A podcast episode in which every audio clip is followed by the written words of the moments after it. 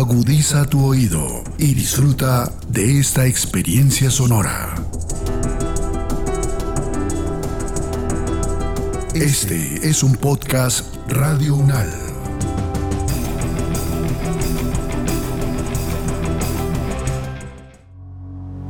los acontecimientos de actualidad y política internacional que fueron noticia en los últimos siete días, con una visión y análisis desde la academia. Análisis Unal. Análisis Unal. Siete días en el mundo. Bienvenidas y bienvenidos a la selección de noticias que hace Podcast Radio Unal para todas y todos ustedes. Esto es 7 días en el mundo y estas son las noticias más relevantes de la semana transcurrida entre el 21 al 27 de agosto del año 2022 los conflictos, las relaciones entre los países, las elecciones presidenciales, regionales y legislativas, la conformación geopolítica del mundo en un recorrido por los hechos más importantes en los últimos siete días. Análisis UNAL, siete días en el mundo. América. El presidente de Colombia, Gustavo Petro, suspendió las órdenes de captura y de extradición a negociadores del ELN. Este anuncio se realizó durante un consejo de seguridad que se desarrolló en San Pablo, Bolívar, con una única finalidad y es iniciar un posible diálogo de paz con esta guerrilla. La entrevista la realizamos con el profesor Carlos Medina Gallego. Él es docente de la Facultad de Derecho, Ciencias Políticas y Sociales de la Universidad Nacional de Colombia. Profesor, ¿cuál es su opinión sobre esta medida que en las últimas horas dio a conocer el presidente Gustavo Petro? Primero es un anuncio que nos debe alegrar mucho a los colombianos de que se retome el tema de la paz, que se esté pensando en una posibilidad de construir paz total. Y segundo, pues que por decreto se haya levantado las órdenes de captura y de extradición de los miembros de la delegación de paz del ELN que abren una perspectiva de diálogo importante. El presidente Gustavo Petro anunció desde la época de campaña y desde los primeros días de su gobierno ha venido impulsando de manera efectiva el envío de una comisión cabezada por el alto comisionado Danilo Rueda, por el presidente de la Comisión de Paz del Senado y, por el canciller Álvaro Leiva a La Habana para conversar con la delegación que estuvo estacionada allí durante cuatro años en el gobierno del presidente Iván Duque Márquez, que cerró todos los caminos y que cometió una serie de torpezas para poder transitar la paz completa en el país que hoy es necesario superar. Entre ellas, reconocer el importante papel que ha jugado la República de Cuba en la construcción de la paz de Colombia. Fue una equivocación muy grande indicar a Cuba como auxiliares del terrorismo y hacerlo meter en lista de los países que apoyan el terrorismo en el mundo. Cuba ha jugado un papel durante muchos años, prácticamente tres décadas, en la construcción de la paz de Colombia. Las posibilidades entonces de levantar esas órdenes de captura abren una ruta expedita para que se puedan retomar los diálogos y poder construir una paz que favorezca los territorios, como lo dijo el presidente en el sur de Bolívar, en que se detenga la muerte calzada por la violencia en estos territorios. Profesor, ¿cuáles son los pasos que vienen ahora eh, en este proceso de reactivación de los diálogos con el ELN, ya habiendo destrabado esta situación jurídica que ellos tenían al tener las órdenes de captura vigentes? Las posibilidades que abren los protocolos de terminación de las conversaciones cuando éstas se rompan para que los miembros del ELN retornen al país y puedan reunir con sus bases sociales, hacer las reuniones que ellos requieran para ir tomando decisiones en torno a las agendas de paz resulta muy importante. Por ahora lo más indispensable es que se ajuste una comisión de paz del gobierno lo más estructurada y lo más idónea para que puedan conjuntamente con la delegación de paz del ELN establecer unos diálogos, revisar las agendas pertinentes que quedaron del gobierno del presidente Juan Manuel Santo en el diálogo con el ELN, poder hacer los ajustes que se consideren convenientes, establecer las metodologías de trabajo y generar un ambiente de posibilidades reales que pueda desprenderse de hechos de guerra que puedan entorpecer, entorpecer el proceso de paz. Por eso, pensar en las posibilidades reales de un cese bilateral al fuego, entendido en el marco de un conflicto como el colombiano, que tiene una multiplicidad de actores, es muy importante hacerlo. Y hacerlo en unas en unos territorios en donde la incidencia del ELN es una incidencia reconocida durante varias décadas. Por lo tanto, hay que crear el ambiente, las condiciones institucionales, jurídicas, legales y las rutas de diálogo y acompañamiento que son necesarias para estos procesos. Allí la comunidad internacional juega un papel muy importante como garantes y como veedores. También juega un papel importante la iglesia, que ha jugado un destacado papel durante los últimos tiempos en los acercamientos y yo creo, sin la menor duda, que la academia debe jugar en este acompañamiento un papel destacado en los próximos semanas y en los próximos meses. El llamado del presidente profesor eh, Carlos no solamente fue al ELN, esta invitación a la paz total también se la está haciendo a las disidencias del paramilitarismo, se la está haciendo a distintos grupos armados, por ejemplo como el Clan del Golfo que podríamos decir que son como los más visibles, al menos en materia de bandas criminales en este momento. Pero esto podría quizás cobijar, por ejemplo, a, las disidencias de las FARC, a quienes decidieron salirse por diferentes razones del, de lo que fue el acuerdo de paz y regresar a la ilegalidad.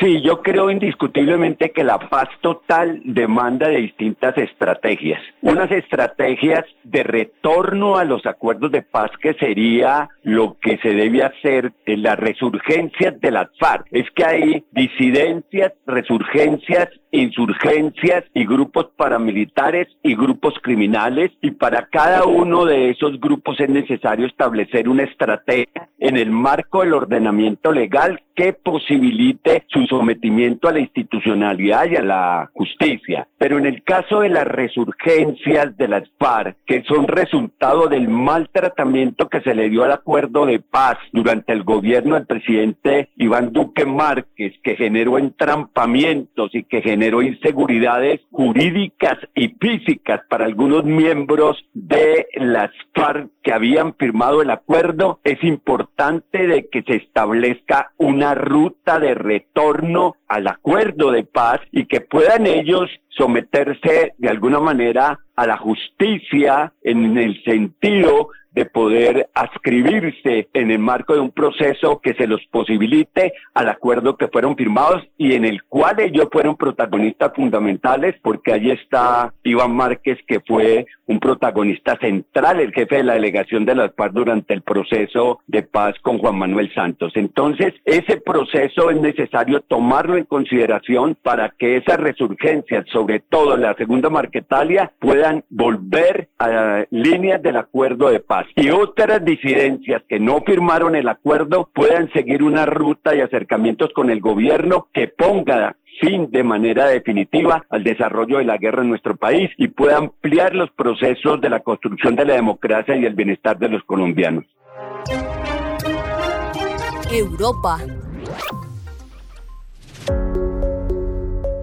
Una huelga de ocho días comenzó este lunes 22 de agosto en el mayor puerto de carga de Reino Unido, el último episodio de una oleada de paros en varios sectores para pedir salarios más altos frente a una inflación récord del 10%. El tema lo analizamos con la profesora Natalia Encalada. Ella es máster en Relaciones Internacionales y además es coordinadora académica de la Escuela de Relaciones Internacionales en la Universidad Internacional de Ecuador. Profesora, uno creería que en estos territorios que son potencia, la idea de una huelga indefinida es lejana. Sin embargo, pues ya se está evidenciando que se está volviendo frecuente en varios sectores. Pero, ¿qué efectos tendría cada cese de actividades en estos sectores, profesora Natalia? Bueno, como ya se mencionó, es una huelga que se ve muy, muy fuerte, no se ha vivido así hace mucho tiempo. Sin embargo, quisiera acotar que no es algo nuevo. En el Reino Unido es, es algo bastante común que cada cierto tiempo ciertos sindicatos cuando sienten que sus derechos no están siendo respetados o que quieren generar algún tipo de demanda y no, no son escuchados, pues realizan este tipo de acciones en conjunto con otros sindicatos incluso, pero nunca se ha visto que sea tan fuerte en las últimas décadas como ahora. Tenemos que entender también que es un contexto de pandemia, es un contexto post-Brexit también en el cual el Reino Unido todavía vive una crisis muy fuerte económica y social y sin duda las consecuencias, lamentablemente, es agravar más la situación. Sabemos que la inflación está por los cielos y que ese ha sido el, el gran detonante, pero como se menciona, pues vienen todas estas otras razones ya desde hace varios meses y por eso es que se entiende que ha explotado esta situación. Profesora Natalia, quizás otro factor que está ayudando a, esta huelga, a estas protestas de diferentes sectores puede ser la, la incertidumbre que hay allí en el Reino Unido ante la futura salida, cercana salida del señor Boris Johnson en los próximos meses. Sí, incertidumbre y también la necesidad de presionar, de hacerse escuchar frente al posible nuevo gobierno y para que estos dos candidatos que están ya, digamos, los finalistas, sepan cuáles son esas demandas sociales y tengan muy claro a qué es a lo que se enfrentan, ¿no? Entonces, por eso es que estratégicamente también los sindicatos se han puesto a generar este tipo de acciones un poco más fuertes. Profesora Natalia, ¿cuál es la situación si pudiéramos hacer una revisión general en este momento de, la economía allí en el Reino Unido, después de, como usted lo contaba, de efectos de coletazos como lo fue la pandemia y, y, también como lo fue el Brexit? Y en el marco de esa situación económica, no sé si, por ejemplo, se esté presentando una inflación alta como está ocurriendo en otros países de Europa. ¿Qué tanto esto ha afectado al tema de los recortes salariales y la situación en general económica del país?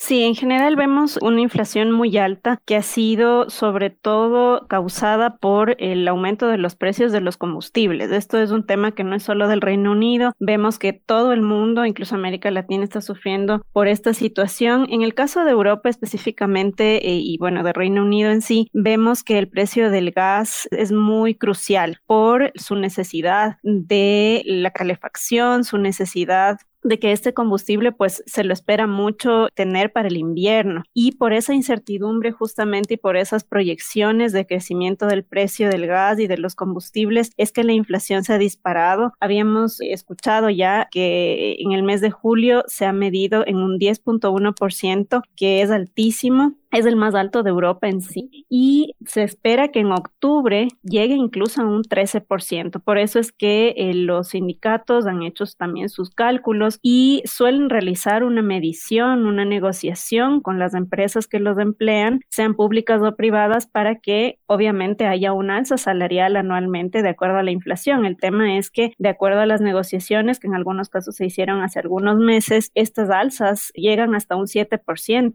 lo cual es aún un corto frente a un 10% e incluso mucho más que pueda subir hasta el fin de año. Entonces, por eso es que ellos se están anticipando y quieren negociar, pero en un contexto de crisis, muchos empleadores pues se están negando, ¿no? Y lo que han dicho es que ellos podrían subir un poco más de ese salario para el próximo año, pero generando recortes de puestos, es decir, despidos. Y esto es lo que ya eh, pues ha detonado también eh, eh, esta situación de una medida mucho más intensa en cuanto a las paralizaciones.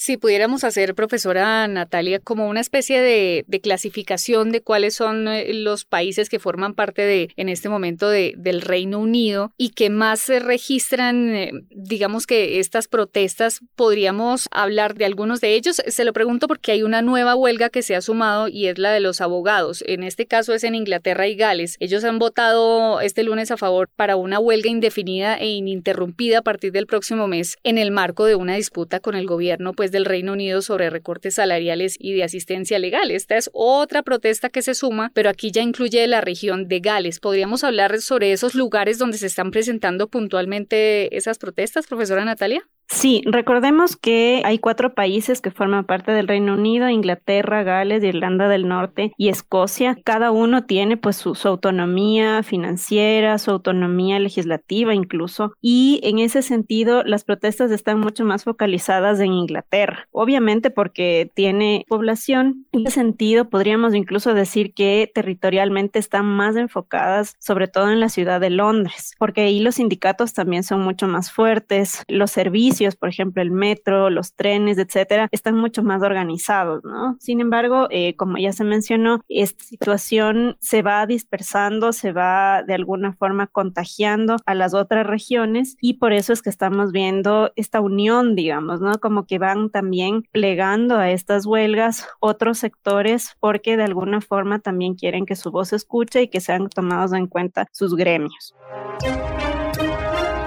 Europa.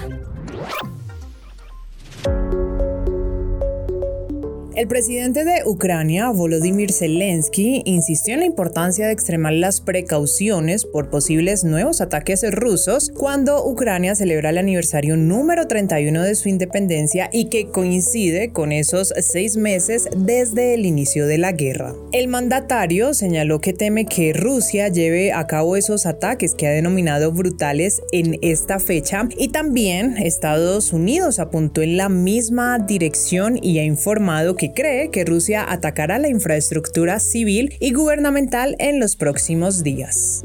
Este tema lo desarrollamos con el profesor Jesús Agreda Rudenko. Él es docente de la Facultad de Estudios Internacionales, Políticos y Urbanos de la Universidad del Rosario. ¿Qué revisión inicial podríamos hacer sobre cómo vive Ucrania este día de su independencia? Muy buena pregunta. Eh, solo una pequeña aclaración, eh, no es opositor. Creo que hay, es un día muy especial, pero es un día que los ucranianos sienten de manera un poco agridulce. Por supuesto, es un día en el que nace el Estado, es un día en el que, por supuesto, se celebra, digamos, la unión de la nación ucraniana, pero por otro lado, es un día en el que efectivamente hay mucho riesgo, hay mucho temor, hay sospechas muy concretas y muy reales de unas represalias muy fuertes ante un hecho que, digamos, cambia la lógica de la guerra, porque a diferencia de lo incluso de lo que pasó en Crimea, se percibió un ataque en contra de uno objetivo distinto, que no es un objetivo militar. Claro que Ucrania sea el causante, por supuesto, pero igual se espera que, digamos, Rusia tenga una justificación mucho más grande para renovar ataques y de alguna forma ataques contra objetivos políticos y militares dentro de Kiev, por ejemplo, pero que por supuesto puedan tener, digamos, como consecuencia ataques contra la población civil, como pasó antes. Y en ese mismo contexto, digamos, aunque los ucranianos quisieran poder reunirse, por supuesto, para celebrar esa unidad y de alguna forma para acrecentar aún más esa sensación de pertenencia a una nación, no lo pueden hacer porque efectivamente hay un riesgo muy, muy claro de ataques potenciales. Profesor Jesús, rememoremos un poco en la historia y hablemos sobre ese proceso que le permitió a Ucrania celebrar, bueno, no celebrar, completar hoy un aniversario más de su independencia. Sí, efectivamente Ucrania es un país que ha buscado su autonomía y más incluso de la Unión Soviética desde el principio, porque cuando el Imperio Soviético, pues el Imperio Ruso se dividió, Ucrania buscó su independencia, intentó crearla, intentó crear un nuevo Estado y digamos ese esfuerzo fue aplacado brutalmente por los bolcheviques en su momento. Después, eh, a partir de 1991, Ucrania fue uno de los tres estados que más, digamos, iniciativa generó, más que iniciativa, más iniciativas impulsó para la separación de la Unión Soviética y para lograr su propia independencia. Así que efectivamente es un proceso histórico que ido construyendo eso es un proceso histórico en el que no solo se ha ido construyendo un Estado, sino ido, digamos, recuperando una identidad de una nación que le ha permitido pues, al Estado ucraniano sobrevivir el día de hoy. Pero efectivamente, de nuevo, lo que siempre se ha resaltado es que dentro del pueblo ucraniano ha existido un intento de vivir de manera pacífica, pero a su vez de manera independiente de cualquier otra, digamos, injerencia externa. Solo que lastimosamente ese intento, intento siempre ha sido, digamos, opacado y finalmente suprimido por la fuerza.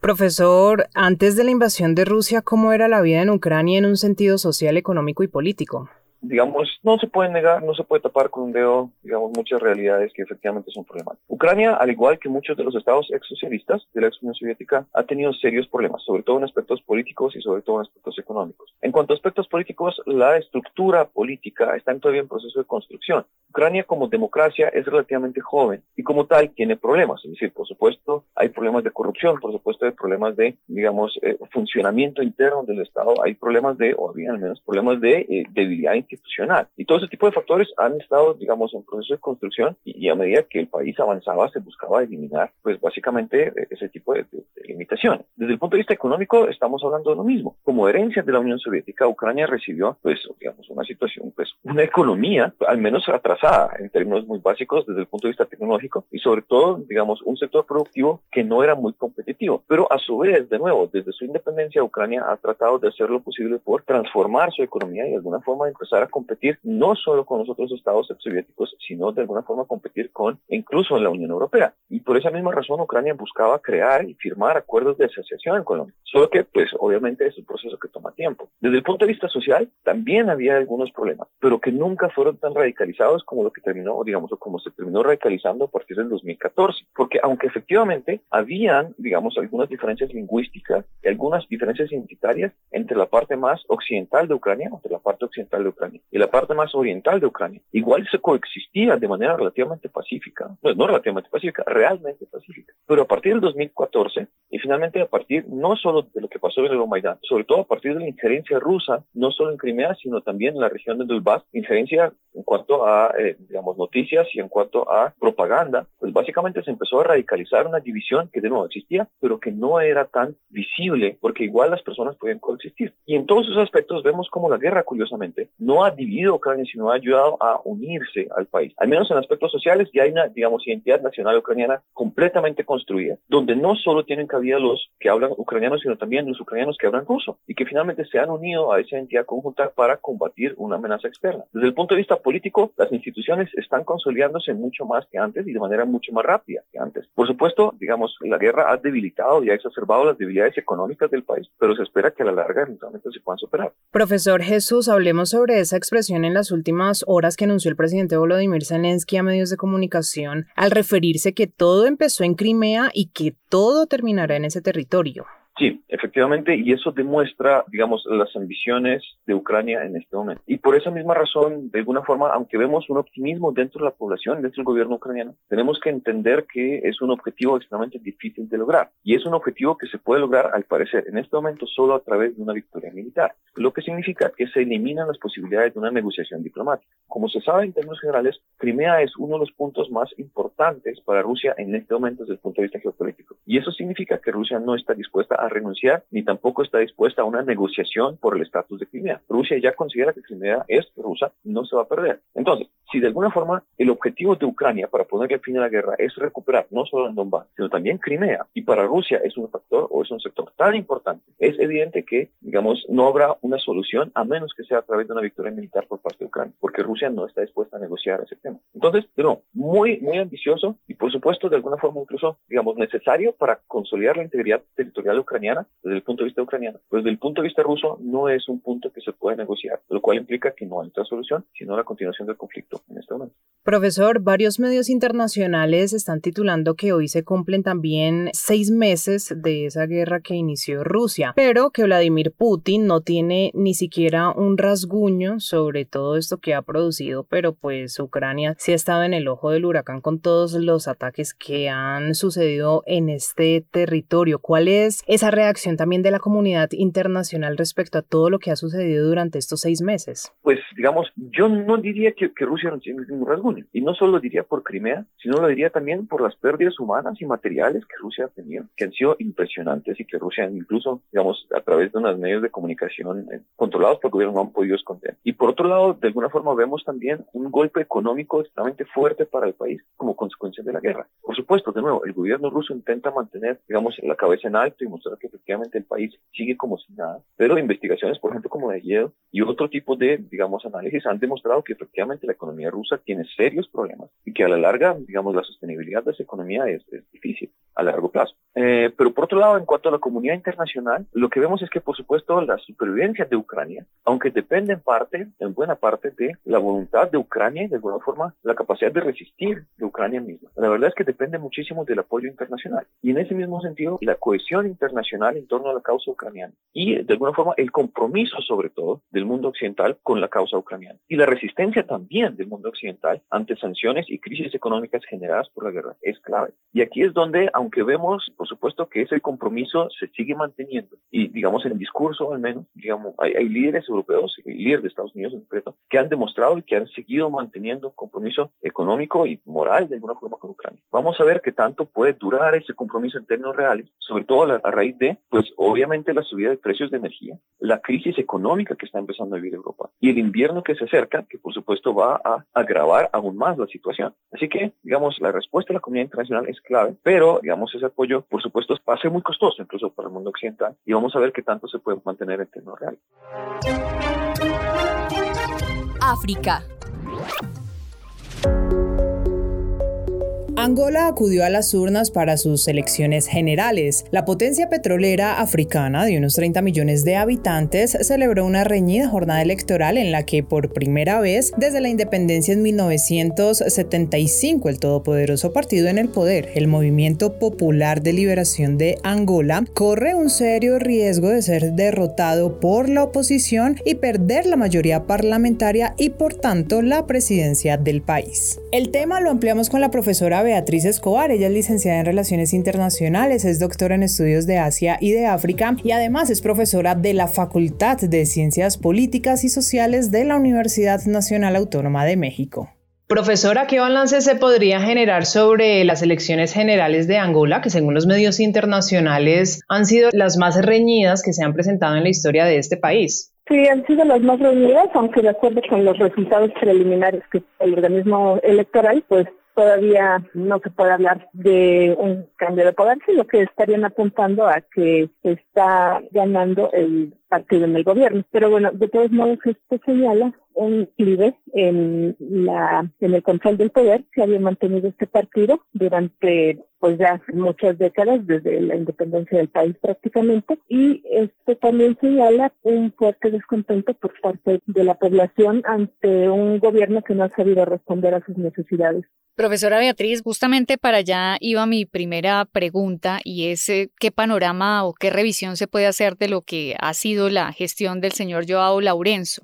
Pues en un inicio la población angoleña tenía ciertas expectativas, pero se ha visto un poco decepcionada. Por ejemplo, uno de los, una de las cartas fuertes de Lorenzo que le llevó a ganar la presidencia eh, fue esta promesa de la lucha contra la corrupción. Y si bien eh, se emprendieron algunas acciones bastante notorias para perseguir a personas acusadas de corrupción, pues también muchos consideran que eh, más bien se desató una casa de brujas en contra del de, antiguo presidente y sus personas más cercanas, mientras que otros políticos, igualmente acusados de corrupción siguen formando parte del régimen. Por otro lado, pues no se ha podido resolver de una manera, digamos, adecuada para la mayoría de la población el destino de los recursos petroleros. Angola es el segundo productor de petróleo en África y esto no ha tenido ningún impacto, digamos, positivo en la vida de la mayoría de los angoleños. Y esta es una de las cosas que más se le critica al gobierno.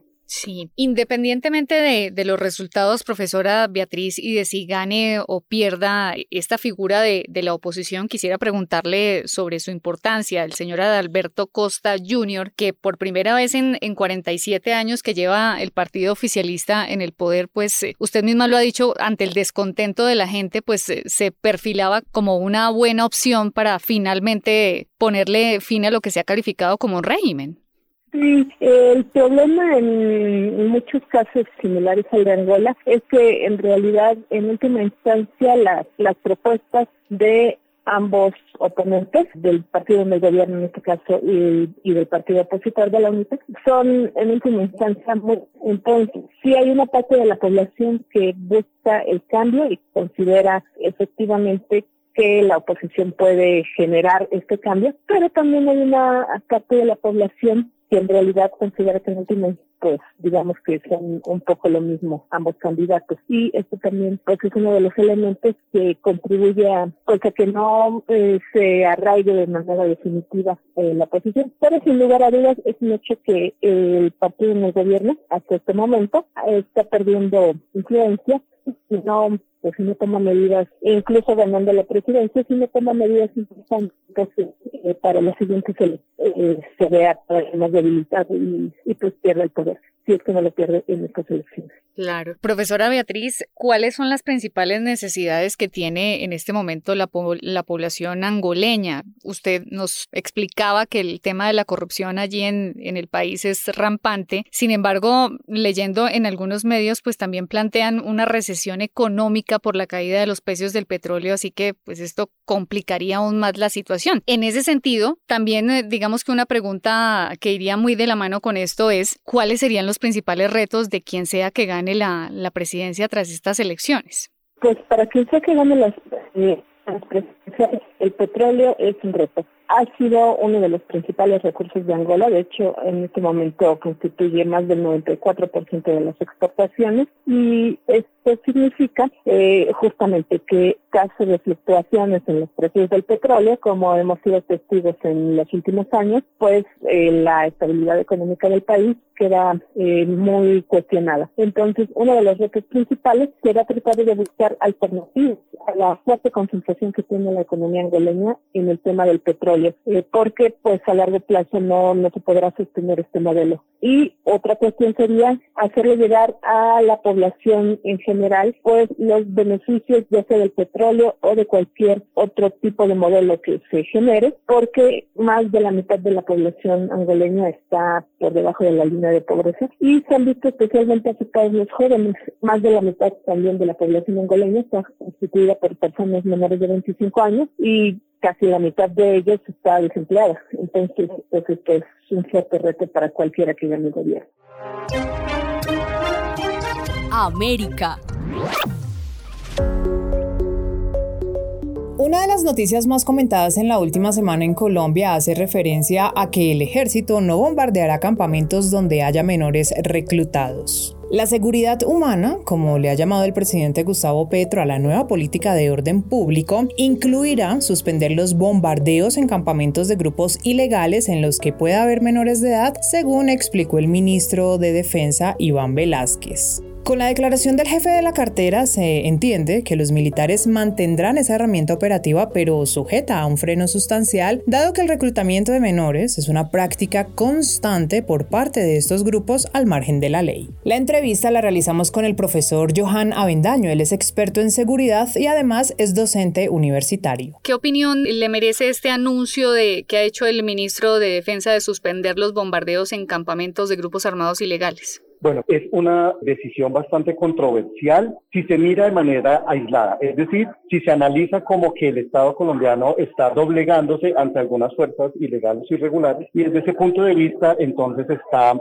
reduciendo su accionar. Cuando uno lo mira de manera aislada, pues por supuesto que puede sonar crítico, pero resulta que hay contextos. Como todos lo sabemos, pues efectivamente en el último gobierno, en los últimos cuatro años, el gobierno buscando dar unos golpes de opinión, sobre todo porque en términos reales de las estructuras no es que haya impactado tanto, no le importó incluso que en algunos de los campamentos hubiesen menores de edad, niños, niñas o adolescentes, y a nivel internacional esto ha sido un escándalo muy nefasto.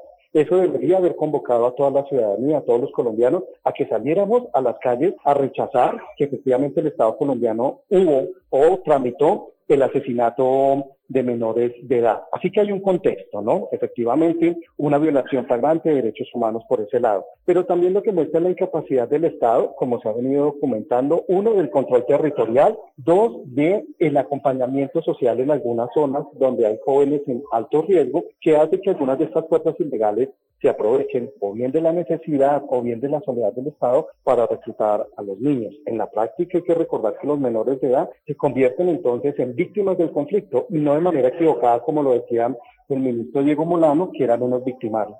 Así es, Johan, y es que el problema del reclutamiento infantil en Colombia no es menor. Estaba buscando unas cifras actualizadas sobre el tema y Naciones Unidas verificó que solo en 2021 123 niños y niñas de entre 12 y 17 años fueron reclutados y usados por grupos armados ilegales. Estamos hablando, por ejemplo, del ELN que reclutó a 17 niños y niñas, las autodefensas gaitanistas de Colombia o conocidas ahora como Clan del Golfo, 17 menores autores no identificados reclutaron a 8 y los caparrapos reclutaron a seis personas más. Es una alerta que está haciendo las Naciones Unidas y es un problema que no se puede desconocer. Digamos que aquí sería, Johan, pues no se puede frenar, digamos que el combate en los territorios, porque por supuesto la defensa tiene que continuar, pero tampoco se puede desconocer que está esta problemática de, de los niños, que es real y que no se puede pasar por encima de, convenciones internacionales que regulen, digamos, y que protejan a, esta población eh, vulnerable.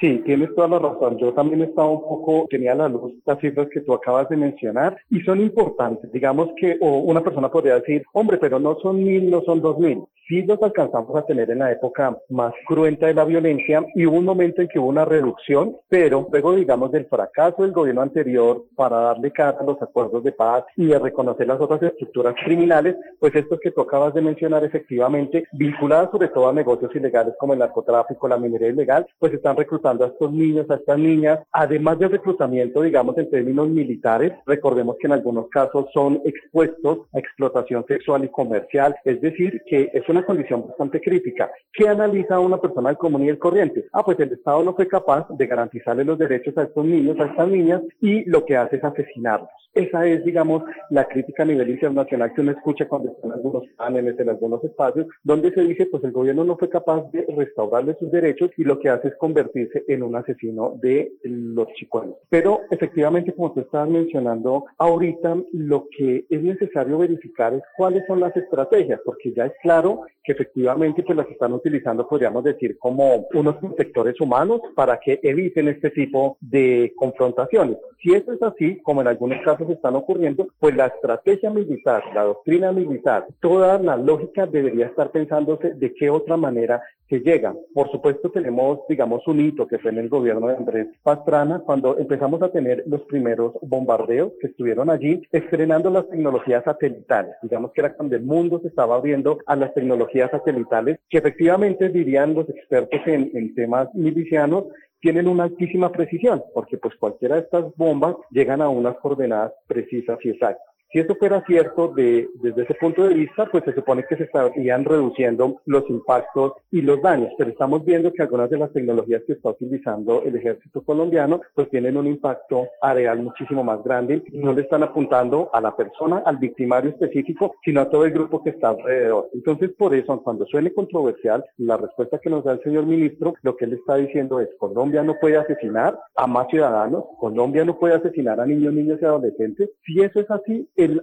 lo ha dicho muy claramente junto con el señor presidente, se está fracasando porque el éxito de la guerra no es la cantidad de muertos que se tienen, sino la cantidad de vidas que se pueden salvaguardar. Y me parece que cuando nos cuesta entender esa apuesta, creo que es el camino correcto y pues para, digamos, cerrar esta reflexión que te estoy planteando, pensemos nomás lo que ha pasado en otras aristas en otras partes del mundo. Pensemos lo que ha pasado en Afganistán, en otros lugares en donde hay conflictos internacionales. El éxito nunca va a ser tener una mayor cantidad de muertos. El éxito es la pacificación con todo lo que implica esa palabra, de tal manera que los ciudadanos puedan salir tranquilos. De nada nos sirve contar y contar víctimas y muertos y el conflicto se mantiene en su raíz.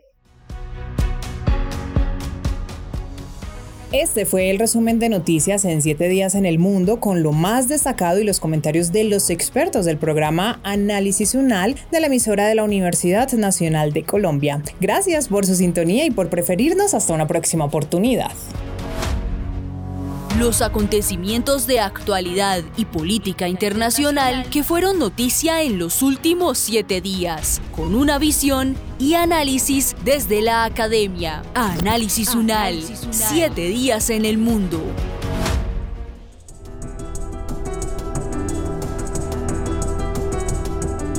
Las opiniones aquí expresadas son de entera responsabilidad de sus autores y solo comprometen a los realizadores de este podcast no representan necesariamente el pensamiento de Radio UNAL ni la posición oficial de la universidad.